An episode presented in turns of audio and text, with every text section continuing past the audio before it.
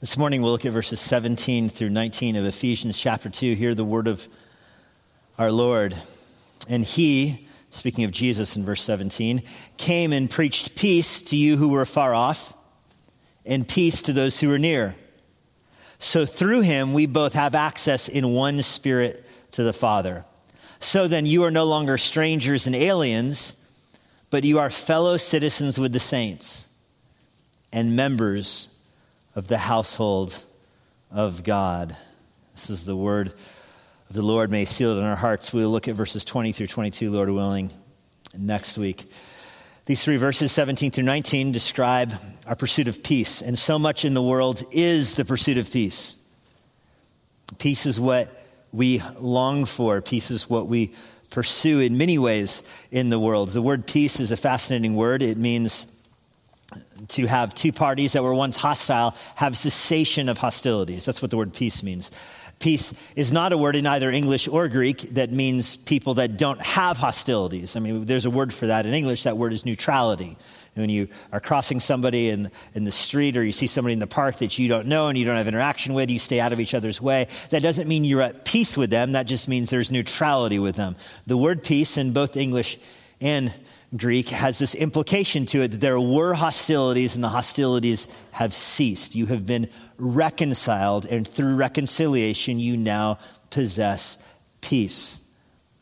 This is a critical component of our world view because our world lacks peace. Our world is filled with conflict and strife because our world is filled with sin and division. And so the desire in our heart is to have peace. There's conflict and strife in marriage. We want peace in marriage. There's conflict and strife in parenting. We want peace in our family. There's conflict and strife at work, and you want peace at work. And all of this comes from the fact that there is conflict and strife with God, and we want peace with God. Yesterday, I took my youngest daughter, Geneva, to IKEA, which is a terrible idea right now.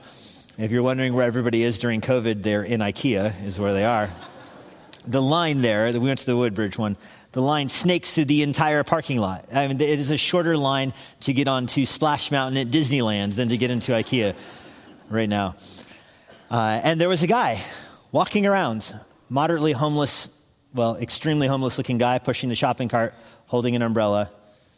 It's not raining, filled with stuff. And a sign, it is one hand umbrella, other hand sign, pushing the shopping cart with his belly, like the guy in the DC Talk song. And the sign declared this I know the secret to world peace. Ask me. It did go through our minds to ask him. However, when we looked at the text underneath that sign, there was smaller font that said, I'm also the one who exposed the lies behind 9 11. So we decided not to ask him. I didn't want to get wrapped up in a conspiracy theory conversation with the homeless guy in the IKEA parking lot. So we let him go. But that sign was effective. There was no shortage of people that were willing to engage with him because what that sign is advertising is the secret to peace. Even if you look at the messenger as untrustworthy, it's a compelling enough hook that some people were nibbling. The secret to world peace. This is what people are after. There is conflict in the world.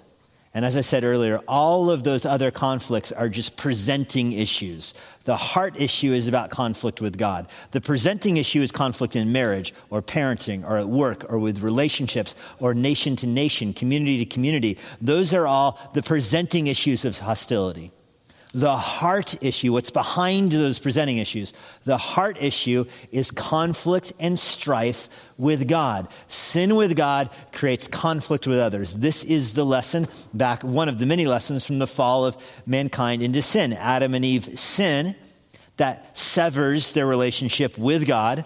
They begin hiding from God. When God finds them, you see the conflict with each other that they have. Adam blames his wife. He blames the Lord for giving him his wife. They're exiled from the garden. They are introduced into a world where there is now hostility in marriage, in families. They have kids. One of their kids murders another one of their kids. This is life in the fallen world. When you're separated from God, you have conflict with each other. And this is the story throughout the Old Testament because people have hostility towards God. That hostility overflows in their life towards each other. They murder each other. Lamech becomes the, you know, our next character in the book of Genesis who is flagrantly immoral. There's so much strife and hostility in the world. God floods the world. They start over with Noah and his family, and there's strife and hostility and immorality in Noah's own family. God kills everybody in the earth except one family, and that one family can't get along. There's strife and conflict as God divides the nations in Genesis 10 and then in Genesis 11. There is strife and conflict in Abraham's own marriage and family as he refuses to stand up to Pharaoh. And this narrative starts in Genesis 12. This is the, the story of the Old Testament. Strife and conflict with God produces strife and conflict with each other. I want you to flip keep your finger in Ephesians 2. Flip backwards, if you will, to the book of Isaiah, chapter 57. This is a critical passage to understand what we're reading this morning. In Ephesians chapter 2, Isaiah chapter 57. And there's many visitors with us that are using the Pew Bibles. If you go to the middle of your Pew Bible, you find the book of Psalms, turn right. A few pages, you'll find Isaiah, find the 57th chapter of Isaiah. I want to pick up in verse 14, although on your own sometime this week, I would encourage you to read the whole chapter of Isaiah. It is all a rebuke against Israel's sin and against Israel's idolatry. Israel is worshiping other things, and so there's conflict between them and God, which produces conflict with the nations. God is going to expose that, and then he's going to remedy their conflict by sending them the Savior. You look at Isaiah 57, verse 14. This is before Christ was born hundreds of years before Jesus came to the earth, God prophesies the coming of the Savior. It shall be said in Isaiah 57, verse 14 Build up, build up, prepare the way, remove every obstruction from my people's way. If you're familiar with the Bible's language, you know this is a declaration of what's going to happen before the Savior comes. Before Jesus comes to the earth, John the Baptist will come and he will prepare the way for the Savior. He will expose sin. He'll tell people to repent and get right with the Lord so they can receive the Savior. That's what's in view here in verse 14. Remove every obstacle from people's path for their relationship with God. For thus says the one, speaking of God, who is high and lifted up, who inhabits eternity, whose name is holy. I dwell in the high and holy place. And before we keep going, just what a powerful intro to God right here. It's as if the scripture is introducing God to someone who doesn't know him yet. That God is high and lifted up. His address is eternity, it says. I mean, you're not going to mistake that house for any other house. It's the only one that looks like that in the whole street. God dwells in eternity. That's, you know where to find God? He's high, He's lifted up, and He's in eternity. That's where He dwells. He is holy. There's nobody like Him. He is high and lifted up and holy. And in the middle of verse 15 takes such an unexpected twist. He also dwells with him who is of a contrite and lowly spirit. That's what I mean by it's unexpected. God is high and lifted up and eternal and exalted and holy. Time does not constrain him. He creates time. He's not constrained by it. There's nobody else like him. Nobody is higher and more exalted than he is. Also, he's with those who are low. As high up as you can imagine, that's where God dwells. Also, he dwells all the way down with those who are contrite and humble and lowly in spirit, those who are laid low. Notice what's missing there. He bypasses all the people who are wise in their own eyes, all the people who think they're high and lifted up, all the people who think because of their sophistication and their education that they're exalted.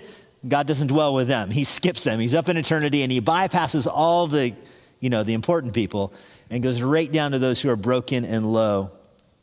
And he dwells with them by, it says, reviving their hearts.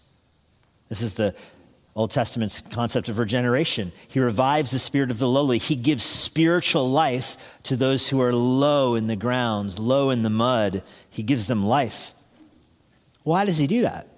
Well, verse 16 says, I will not contend forever nor will I always be angry. God says he's not going to deal with people's sin forever. This is language from Genesis 6, is where this verse is quoted from. In Genesis 6, sin is filling the world, conflict is filling the world, strife is filling the world, and God says through Noah, I will not always contend with man. I'm going to flood them, I'm going to destroy them. I'm not going to deal with this sin forever. I am going to destroy them. But here he says, I'm going to give those who have been destroyed life because I don't always, I don't want to always be angry with them. The spirit would grow faint before me. The breath of life that I made. He doesn't want all mankind to be wiped out forever.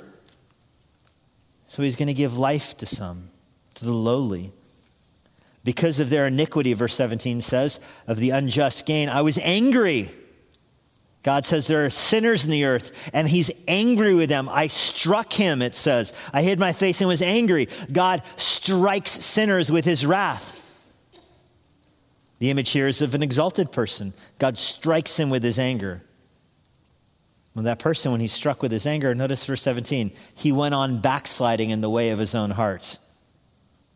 There's that word backsliding. This is where the, you know, perhaps you've heard that in Christianese, you know, the language only Christians know. backsliding is one of the words we use. How's your relationship with the Lord, brother? Oh, I'm doing well, but you know, that person's backsliding, or I might be backsliding. What does that mean, backsliding? It's not a word people use in English. It means that you have the path that God has laid out for you, and you've said that you're a Christian, and you're following that path, but you hit conflict. And what happens when you hit conflict? Do you go backwards in that path. You're sliding back. God wants you to progress in godliness, but you're sliding back. Notice the image of backsliding. Where is the person backsliding to in Isaiah 57, verse 17? They're backsliding into their own heart. That's the crazy thing about this. This is the person who says, I'm trying the best I can, I'm just listening to my heart. No, that's going backwards. Don't listen to your heart. There's an old pop song called Listen to Your Heart. I won't sing it for you. It's a pretty song, horrible theology. Don't ever listen to your heart. Bad. Your heart, so bad. but that's what, the, that's what God tells him. I'm striking out at sinners, and they are backsliding in their own hearts. God says, I've seen that.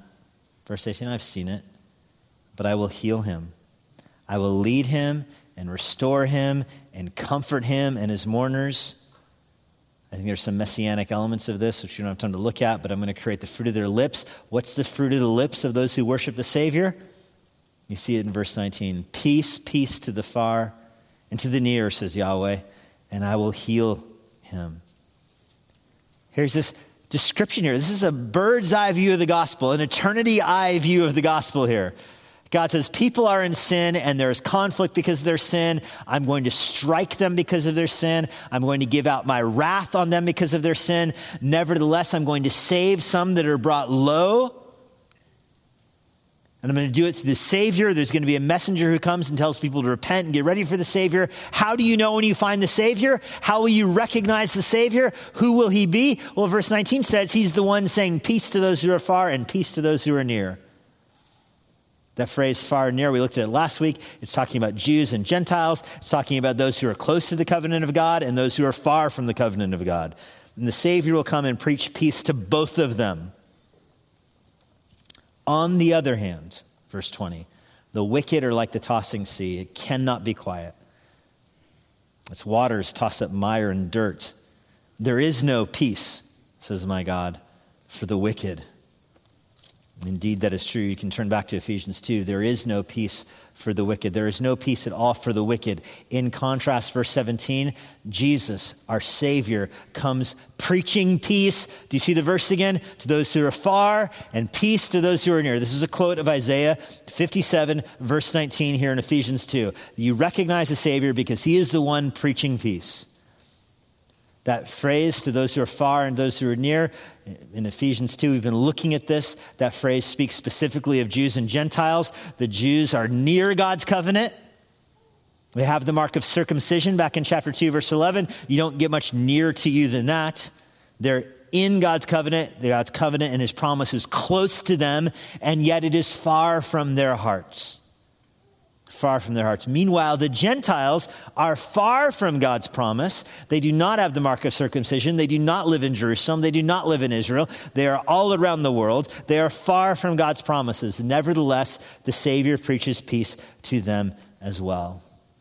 Let me give you an outline this morning as we go through. I'm going to talk about how those far and near can have peace. How those far and near can have peace. Now, as I've mentioned this morning and in the last two weeks, the phrase far and near is referring to Jews and Gentiles. Nevertheless, I think it has very personal and immediate applications to us as well. If you understand the idea between far and near, between those who are raised in the covenant and those who are raised outside of the covenant, I think it's very easy to see the application for people in this world that are raised in the church versus those that are raised outside of the church. David Wells has a book on conversion where he argues that we do a service and we understand two kinds of conversion in the New Testament those who are converted to Christ from inside of a gospel preaching church, and those who are converted to Christ from outside. I think that's a very well made point. I think you see it here in Ephesians 2 as well. There are those that are raised in the church.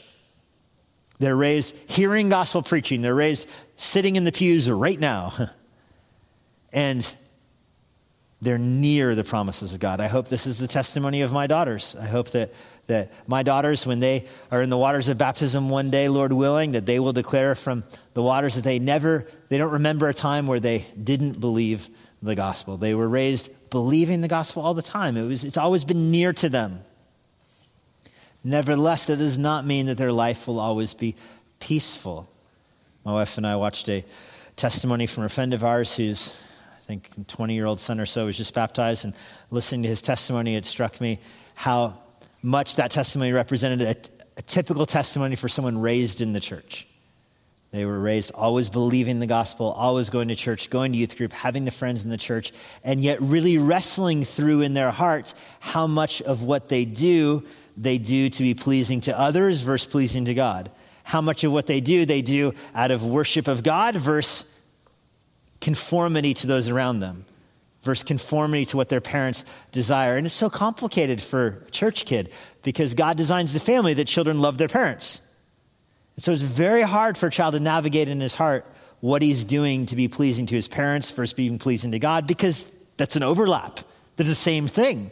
It's not like one is bad and one is good, right? It's not like it's wrong to want to be pleasing to your parents. No, God made the family that way. It's good to want to be pleasing to the parents.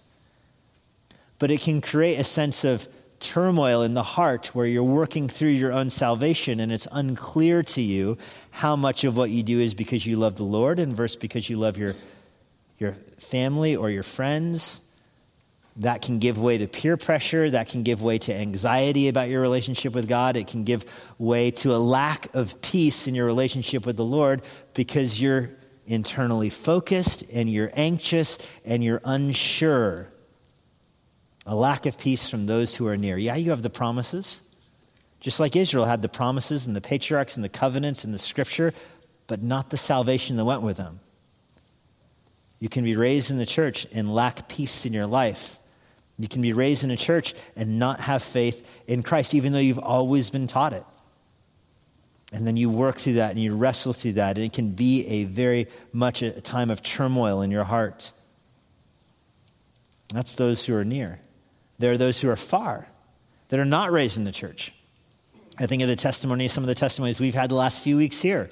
I, know, I don't remember which ones were at the 11 o'clock service, but at the 9 o'clock service and at the evening service, we've had so many different testimonies in the last few weeks about people who were raised far, who, whose life was not marked by the turmoil of not knowing their relationship with the Lord, but whose life was marked by the turmoil of doing things that are illegal and encounters with law enforcement and sexual immorality and the conflict that comes from that kind of division at work and in family.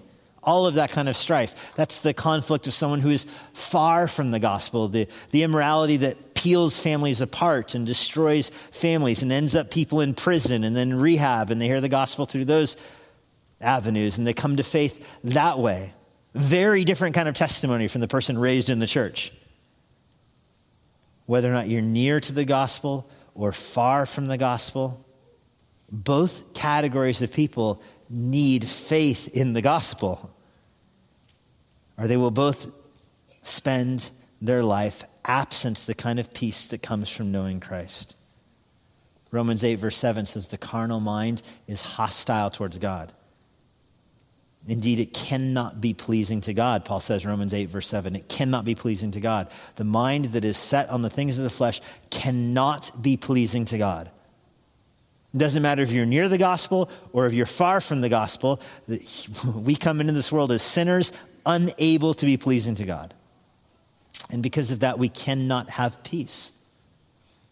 We cannot have peace. So before I go to the outline, I want you to ask yourself which category of this do you see yourself in? Are you in the near or are you in the far? Are you here this morning perhaps as a visitor or a guest or watching online and you're looking at your life and if you're being honest, your life is far from the gospel. The relationships in your family are corroding or corrupting. The relationships at work, the relationships with your neighbors, the relationships in your life are falling apart. There is not peace there. They're not marked by peace. Is that because of your own heart towards sin?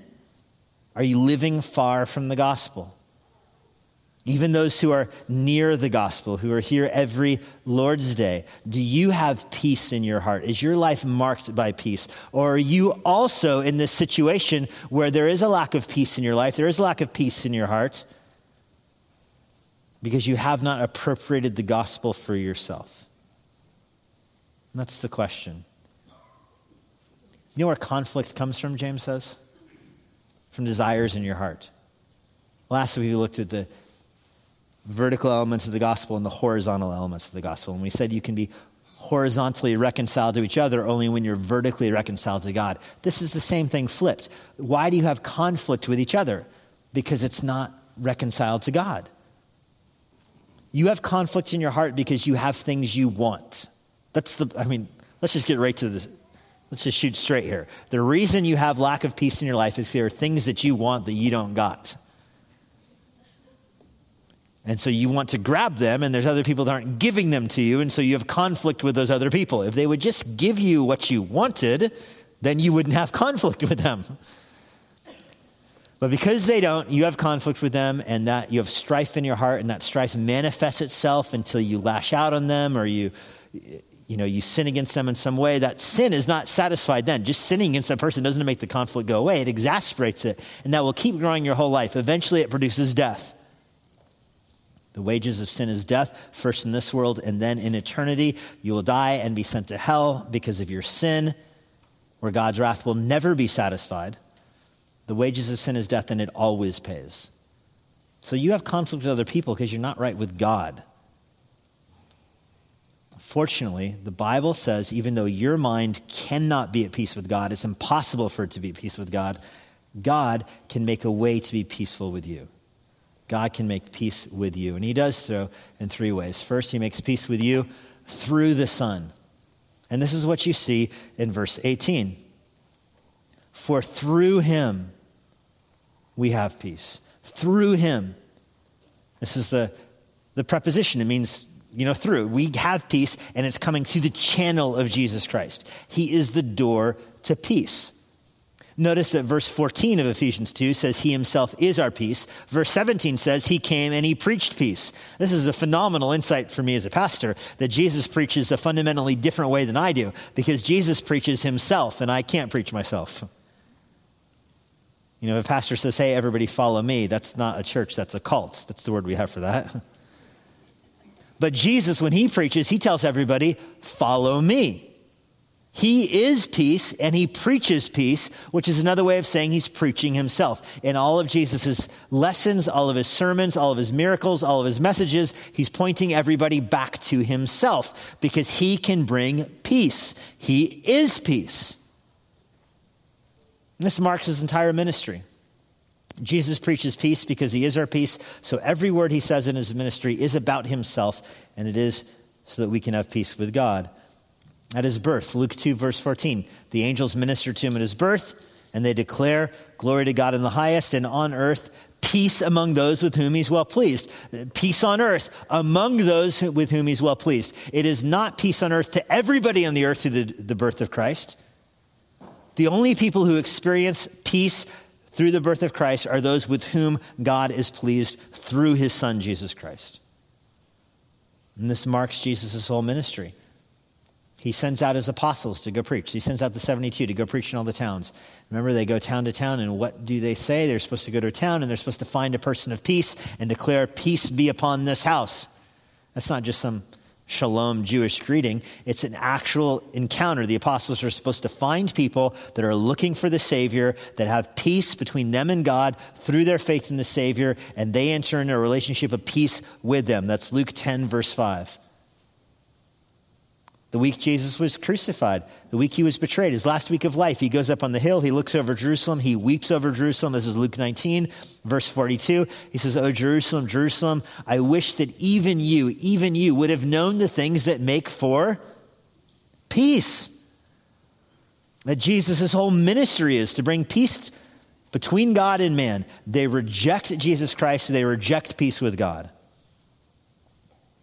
After his resurrection, Jesus goes and rendezvous with his disciples, appears with them. And remember what he tells them? Peace be with you. That's Luke 24, verse 36. Peace be with you.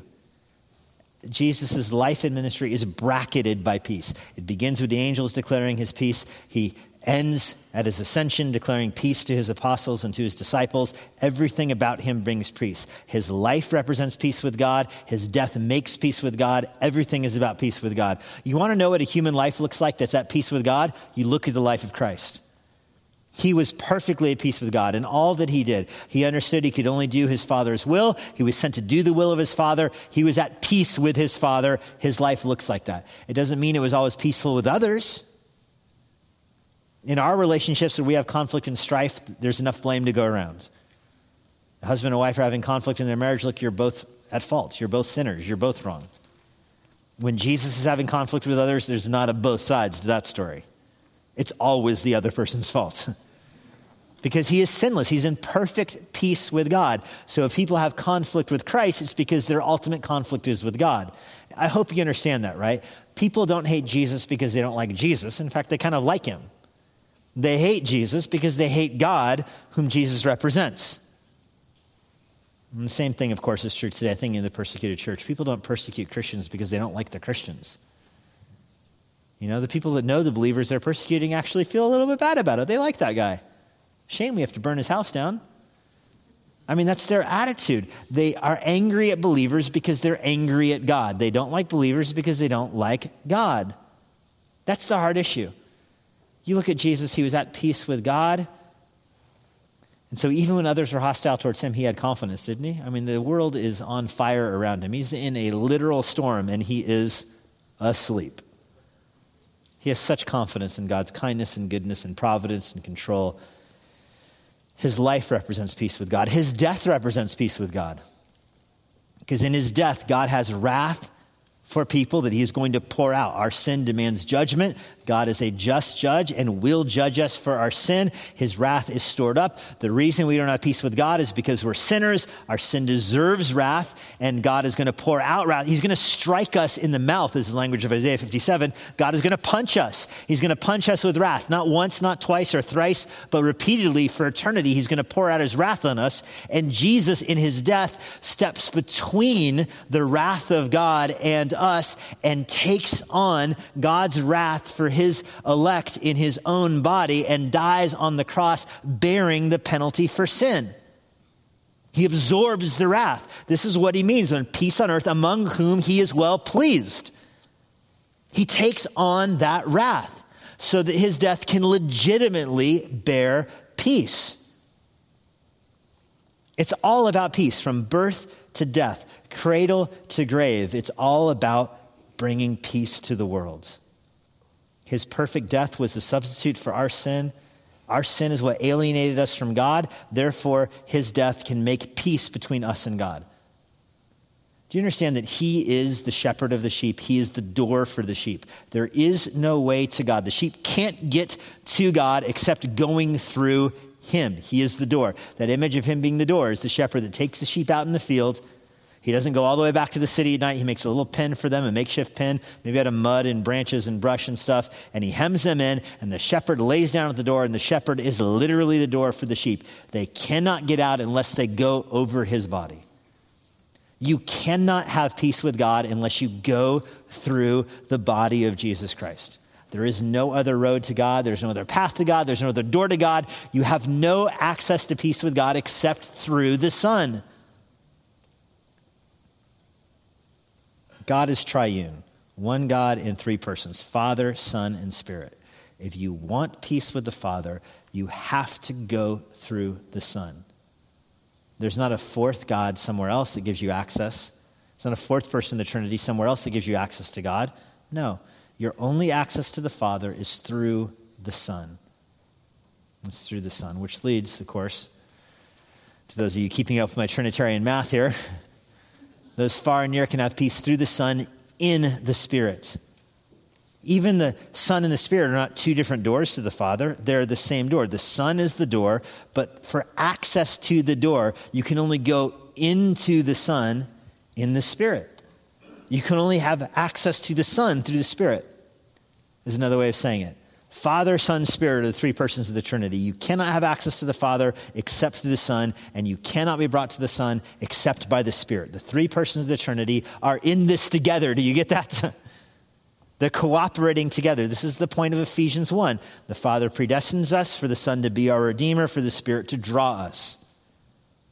They're working together. And the Spirit draws us. You're coming to faith in the Spirit. This word in, you could also even translate it by. It's the, it's the means here. The Son is the channel to the Father, the Spirit is the means by which you enter that channel. that's what Paul is trying to communicate here in verse 18. Through him being Jesus, we both, meaning those far and near, have access, and we'll look at the word access in a few minutes, in one Spirit. There's only one Spirit, there's only one Holy Spirit. There's not different spirits of God with different access to God. There is one Holy Spirit. And if you want access to the Father, it must be through the Son. And if you want access to the Father through the Son, it must be in the Spirit by the power of the Spirit. This is how the Spirit operates. There's an actual union the Holy Spirit creates, described in Ephesians 1, where He seals all of our hearts as the guarantor of our salvation. I want you to get, this sounds bad, but work with me here. I want you to despiritualize for a second the work of the Holy Spirit in your life. I want you to understand intellectually what it is the Holy Spirit is doing in your life so that you have a right experience of how the Spirit is operating and causing you to have access to the Father. So, the first thing the Holy Spirit is doing to you is the Holy Spirit is regenerating you, is giving you life. This is what we looked at in Isaiah 57, where the, the Father says, There are those who are low. I'm going to cause my spirit to revive them, to give them life. That word revive, it's the word in Psalm 19 that the, the Spirit can revive us through the Word of God and give us new life. It's the word in Ezekiel that there's a valley of dry bones that are brought to life, revived. It's the word in John chapter 3. No one can even see the kingdom of God unless the Holy Spirit causes them to be regenerated, born from above, born again a new birth. That's what the Holy Spirit does to you. You're dead in your sins and transgressions. You place your faith in God, and the Holy Spirit causes you to come alive. So, the first thing the Holy Spirit does to give you access to God through the Son is gives you faith and regeneration. Now you are regenerated. The Holy Spirit has given you life. You're now spiritually alive. The Holy Spirit doesn't leave you, but He seals you. It's from Ephesians 1 and he now convicts you of sin. Jesus, the, one of his last conversations with the disciples, he said he was going to go away. He said, It's to your betterment that I go away. I will send you a helper, the Holy Spirit, who will convict you concerning righteousness. So the Spirit that gave you faith and made you alive is now dwelling inside of you, and he's convicting you of sin in your life. When a believer encounters sin in his life, what does a believer do? Fights it right? Or run from it. You got some choices. You find sin in your life, get out of town, or turn and fight. You got to do one of those two things. Don't give in. That's bad. Okay, that's the third option. Bad. You fight or you run. You get away from the sin or you take it on and you fight it and you go to war against it. You recognize that's not how people without the Spirit respond to sin. People without the Holy Spirit respond to sin by giving into it and then by embracing it and by doubling down on it. You know, the Lord says, I strike them in my wrath. And what do they do? They double down on their sin. They, they, they encounter God's wrath because of sin, and people without the Spirit say, I'm not changing anything. I'm going to pursue my sin. I'm going to follow my sin. You know, a neutral party comes in and looks at this person's life and says, Your life is falling apart because you're living in sin. Like, it doesn't take Scotland Yard here to figure this out. Your life has conflict and strife because you're living in sin. But people don't want to recognize that. They double down on their sin. They're like, I'm going to live in sin because I want to live in sin. Like, hey, it's killing your life. It's burning your house down. I like it. I'm living in it. I'm not letting it go. It's my sin. It's very different than how believers respond to sin. Believers respond to sin by confessing, repenting, fighting, accountability, memorizing verses. You're going to war against, you're doing things to fight your sin. What makes you different than the non believer in that regard? It's the indwelling of the Holy Spirit who convicts you of sin and exposes you to it, molds you. How does the Holy Spirit convict you of sin? By applying the scripture to your own life. The scripture is spiritual, these are spiritual words spoken to spiritual people. The person apart from faith can't understand the words in the scripture. It's foolishness to them. They don't understand it. But the Holy Spirit opens your eyes to perceive the truth in the Word, opens your ears to hear the truth in the Word, works in your heart to apply the truth in your Word. This is the process of sanctification. So the Holy Spirit gives you regeneration, then gives you conviction, and then gives you sanctification, gives you faith in spiritual life, gives you conviction about sin, and then sanctifies you by helping you apply the scripture to your life so that you grow in godliness. This is all the Spirit's work in your life. You understand that? This is what the Holy Spirit is doing to give you access to the Father through the Son. And He doesn't stop there, He doesn't just sanctify you, He actually causes you to start serving in the church now. The church is a spiritual body. We're a spiritual organization. You know, the government will refer to churches as a spiritual organization or religious organization. When the government says that churches are spiritual, what they mean by that is we're doing religious type things. That's not what we mean by that when we call ourselves spiritual. We are a spiritual organization because the Holy Spirit dwells in every member of this church. That's what makes us spiritual is the actual Holy Spirit abides with us. That's why we're a spiritual operation here. Because it's the Holy Spirit who is doing the work. So every believer in this church has the Holy Spirit that unites us together. We are one church because we all share one spirit. And so we're all serving. Each of us have different spiritual gifts to serve in the church. This is how the Holy Spirit builds the church in unity. This is why disunity is such a sin in the church, because we all have the same spirit. And because we all have fellowship, we see a baptism, we see somebody baptized into our body, we take communion where we all take one bread and drink one cup. It's a demonstration of the unity we have. We're serving in the same spiritual body together. And this is, causes us to feel peace. There's an actual peace we feel from this. There's an actual peace that comes from us being reconciled to God that we now have with others. Before faith in Christ, we had hostility with others. We come to faith in Christ, we have a unity with others just by not even a unity we have to pursue, a unity that is real and immediate because we all possess the same spirit. It's a peace that is divinely birthed and divinely nourished in our hearts. That's why the church has unity. That's why Paul can say we all have access in one spirit. It's a unity we have through the indwelling of the Holy Spirit. Sickness cannot mar it, death cannot sever it, and loss ought not to shake it. Whatever we go through in this life, we recognize the Spirit abides with us as a guarantee.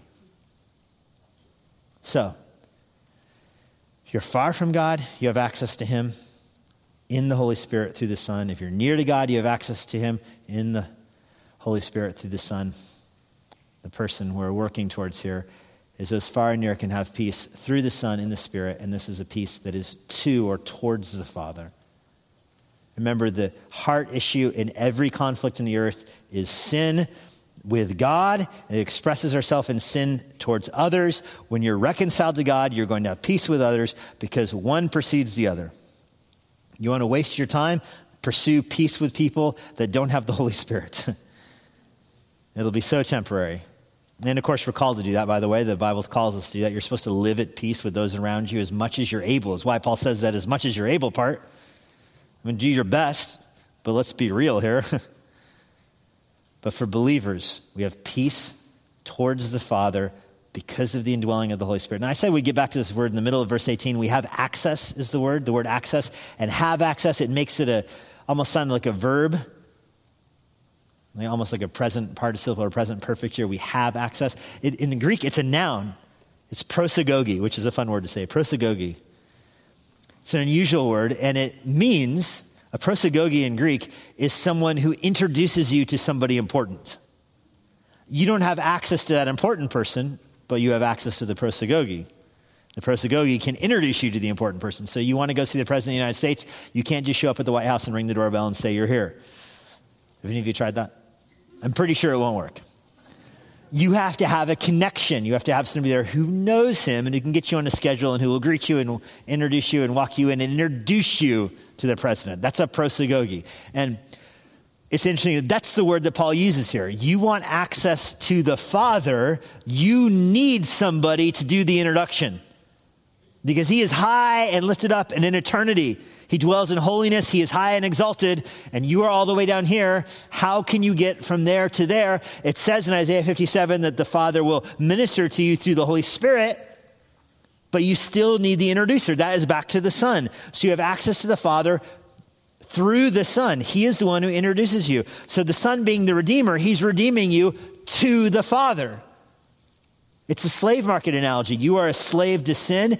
The Son purchases your redemption. He redeems you, but when He purchases you, He doesn't set you free, He redeems you for somebody else, namely the Father. So that's this whole image here that your access and your peace is not just neutrality, you have peace with the person you used to have hostility with, which is the Father. Everything is about the Father here. Your sin was against Him. The Son is the mediator to him. The Spirit draws you to faith in the Son to the Father. This is why Jesus can tell. He can tell Philip. Philip says, How are we going to, where are you going? We recognize you, Father. We don't know the Father. Ah. And Jesus says, Philip, how long have we been together? If you have seen me, you have seen the Father. Because Jesus introduces you to him. This is why the Bible says, 1 John 4 12, no one has ever seen God. Okay, he's in eternity, holy, high, and lifted up.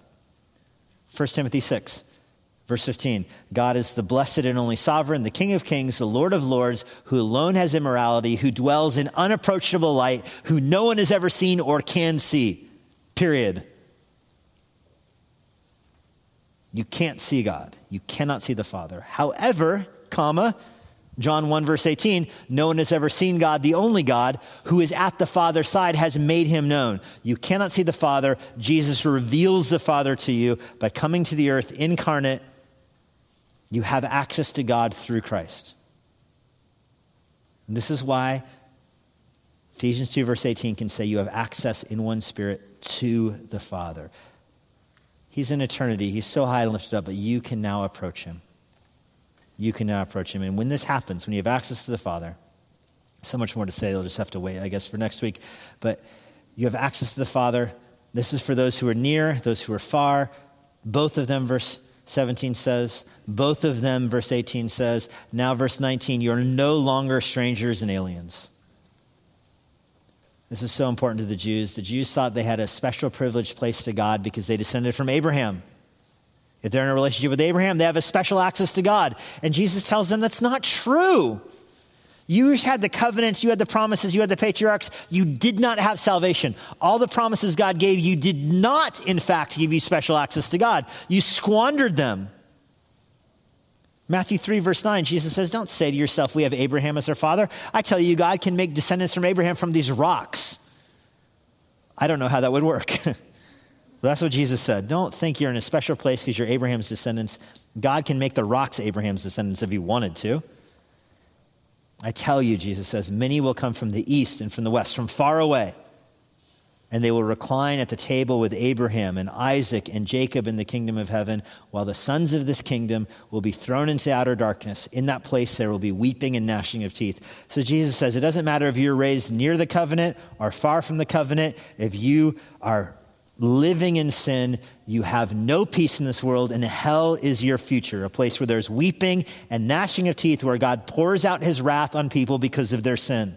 That's the future that awaits you. It awaits those who are near the covenant, and it awaits those who are far from the covenant. Near the gospel, far from the gospel. Hell is the destination for all of them.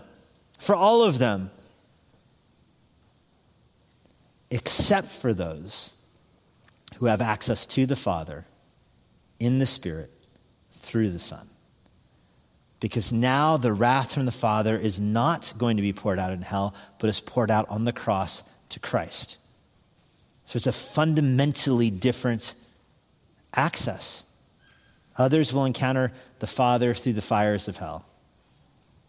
But for those with whom he is well pleased, as the angels say, you encounter the Father through the Son in the Spirit, adopted into his family, no longer strangers and aliens, no longer far away, but fellow citizens. And this is a big pill to swallow. I mean, you understand, even in the church, you have somebody who's living their life apart from the gospel and in all kinds of immorality and division and causing all kinds of conflict and strife, and they get saved. The moment they get saved, they are now fully part of the household of faith. There's no second class citizens in the church. It's not like there's on the left, the mature Christians, on the right, the slacker villain baby Christians divide up. There's not two classes of citizens in the church. Every believer is on equal ground at the foot of the cross. We're all low, okay? We're all low. We're all low. There's not two kinds of believers, there's only one. People who have access to the Father through the Son and the Spirit. And there we have unity in the church. It's hard for us to believe. Imagine how that would be for the Jews to hear that the Gentiles in Ephesus, where they worship goddess Diana, those people can come to faith and be at the same table as Abraham, Isaac, and Jacob in, that, in the kingdom. And it blows their mind. And Paul says that's because they have the Spirit. They're drawn to faith in the Son. That's the future that awaits those who have peace, reclining in heaven with the Lord. But for those who don't have faith in the Son, the words of Isaiah 57 come back to us. We'll end where we began. The wicked are like the tossing sea, it cannot be quiet. Its waters toss up mire and dirt. There is no peace, says my God, for the wicked. Lord, we know those apart from you have no peace with you and have no peace with others because of their hostility towards you. So I pray for anyone who's here today that is listening to this message. I pray that they would be drawn to faith in you through the ministry of your Holy Spirit and that they would find peace because you are our peace. You preach peace to us through your word. You are our peace. For those of us in the gospel, we are overcome with joy and gratitude and thankfulness that you saved us, not because of deeds we have done in the flesh, not because we worked hard or anything like that. Not be, certainly not because we deserved it, but you saved us because of your mercy and your kindness, which you've shown us in Christ. What a joy. What a joy. So we're thankful for the peace we have with you. May you cause that to spill over to other areas of our life. Give us peace with others because we're united to one another through our faith in you. We ask this in Jesus' name. Amen. And now, for a parting word from Pastor Jesse Johnson. Thanks for joining us today. If you're in the Washington, D.C. area, I would love to meet you personally at Immanuel Bible Church. Our service times and other church information is on our website at ibc.church. If you want information about the Master's Seminary and their Washington, D.C. location, go to tms.edu. I hope this resource has been an encouragement to you and it helps you seek the Lord daily serve others around you, and share the gospel of Jesus Christ with boldness. May the Lord bless you.